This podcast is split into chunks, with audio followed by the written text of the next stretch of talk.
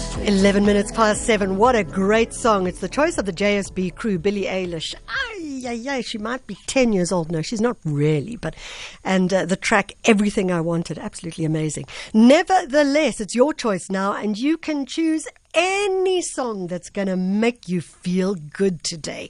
The song that's going to say, whoa, big fat juicy, Saturday morning, JSB crew, loving you all. You can SMS us on 41391, WhatsApp us on 0614 104 107. You can also follow us on Twitter at SAFM Radio, hashtag SAFM. JSB or at Mish Constant. 12 minutes past seven, and we have such a fascinating story. So, the grey whale, and uh, maybe go online and look up a grey whale. They're those huge whales, and they're often covered in. Um, literally, um, they're covered in, in lichen, not lichen, but sort of, uh, well, we'll talk to the guy about it. But they, they, these extraordinary whales. And the first one has now been spotted south of the equator, which is something quite extraordinary because they've been extinct in the Atlantic since the 18th century. On the line is Dr. Simon Elwen. He's the founding director of the Sea Search Research and Conservation. Uh, uh, and honorary associate with the Department of Botany and Zoology at Stellenbosch University.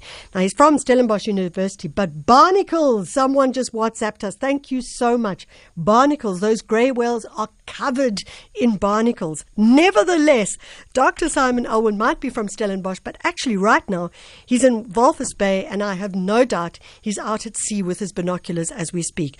Dr. Elwen, thanks so much for joining us. Morning, Michelle. Thanks for having me.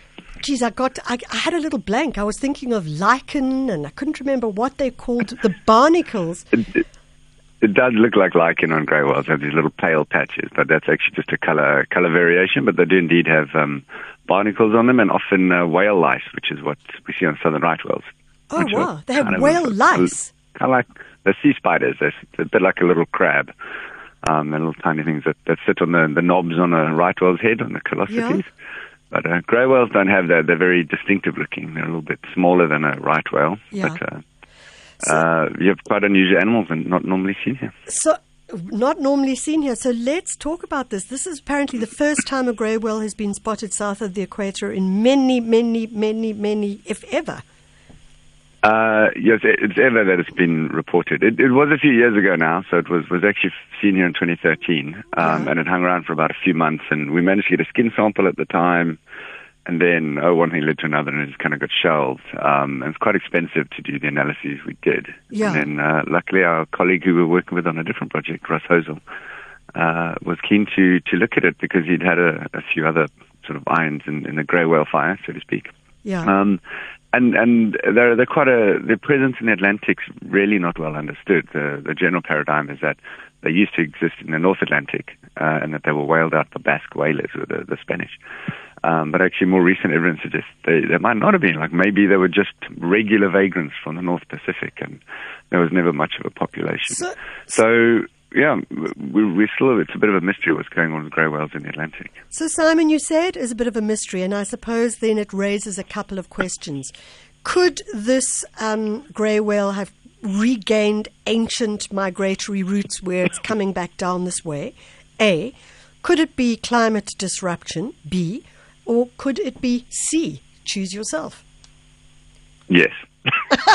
uh, unfortunately, the joy, of, the joy of science is that uh, we don't at the moment have enough evidence. So, so, so we were interested in looking at is this perhaps some kind of unique genotype that suggests it's an Atlantic population that's been hiding. Yeah. Although the North Atlantic is so busy and so well studied, it would be yeah. extremely unlikely that, that a population of whales could hide there for a few hundred years.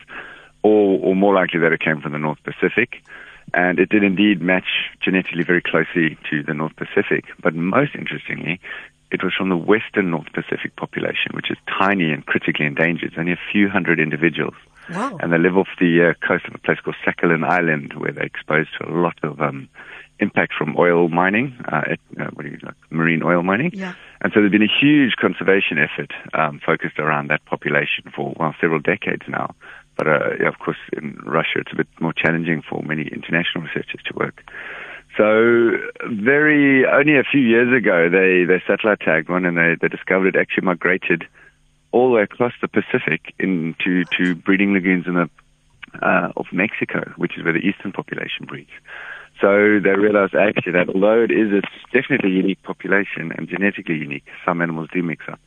But these are essentially some of the longest migrations that um, whale, uh, any, any whale would normally take. They're going from essentially just north of Japan around the top edge of the Pacific down the California coast and into uh, into Mexico, um, where you might have seen pictures of people like kissing whales or Yes. small boats. Those are grey whales.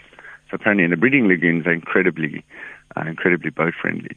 Um, It's just but this whale went went the other way. He went north, and he went over the well, almost certainly he must have gone north do you think he got um, lost? over the top of the world. I think at some point he must have certainly not had a clue where he was. um, Shame. you, you know, whales, we're, we're reasonably certain whales are using migratory, uh, a magnetic sense to, um, to, to migrate, but they're also using other cues like, um, well, geography, you know, the shape of the bay, the smell of rivers that they pass, those type of things. Um, almost certainly that's fairly common across animals. So if you're in a different ocean basin and your, you know, your sort of sense of due north is, is I guess, going to be very confused. But Oh. I think what, what we found fascinating is that they managed to get all the way to Namibia. yeah.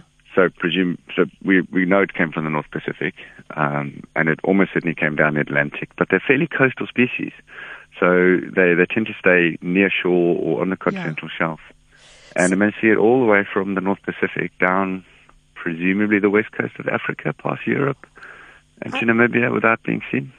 Simon, um, we do have to go to a break, but before we go there, I have a quick question for you. And uh, maybe it's not such a quick question. Is that I, I read that they used to be known as devilfish because they used to fight ferociously with the whalers.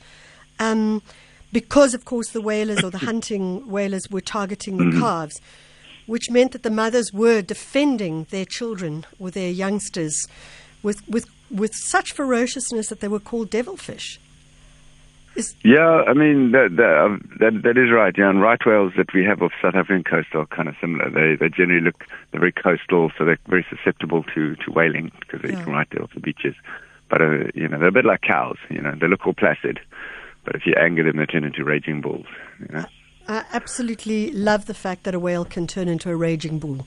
It's just perfect. I mean, They've got to fight for their rights. you know. uh, yeah, you've got to fight for your right to have your children and uh, the, and the like. Simon, it is such an exciting story, this, and I'm sure you guys must all be just like so. I mean, I bet you that your, your, your breakfasts and dinners are just overwhelmed with conversation at the moment because this is so strange and so different. Yeah, it was really fascinating when it when it came out, and uh, we actually got a few other interesting papers coming out with Rus in the next few months. So I'll I'll let you know. Please do. We, we do look forward to it, and it's such a great story. That's Dr. Simon Elwen, who's the founding director of Sea Search Research and Conservation, and also an honorary research associate associate with the Department of Botany and Zoology. Uh, and it's a great story, um, a fascinating story that uh, a grey whale has been spotted south of the equator, first time ever, um, and also as he says, it is possible that it kind of got lost somewhere along the way. And we would love to hear more about this fella or lady that is surfing around the waves of Wolf, Walvis Bay. Kind of seems appropriate that it's in Walvis Bay as well. 720, you are with SFM 104 to 107. Some great big fat juicies coming along. And let me just say, Gail Baker and Kloof. I'm stunned. You actually got the short left right. I'm not going to say what it is, but you got it right.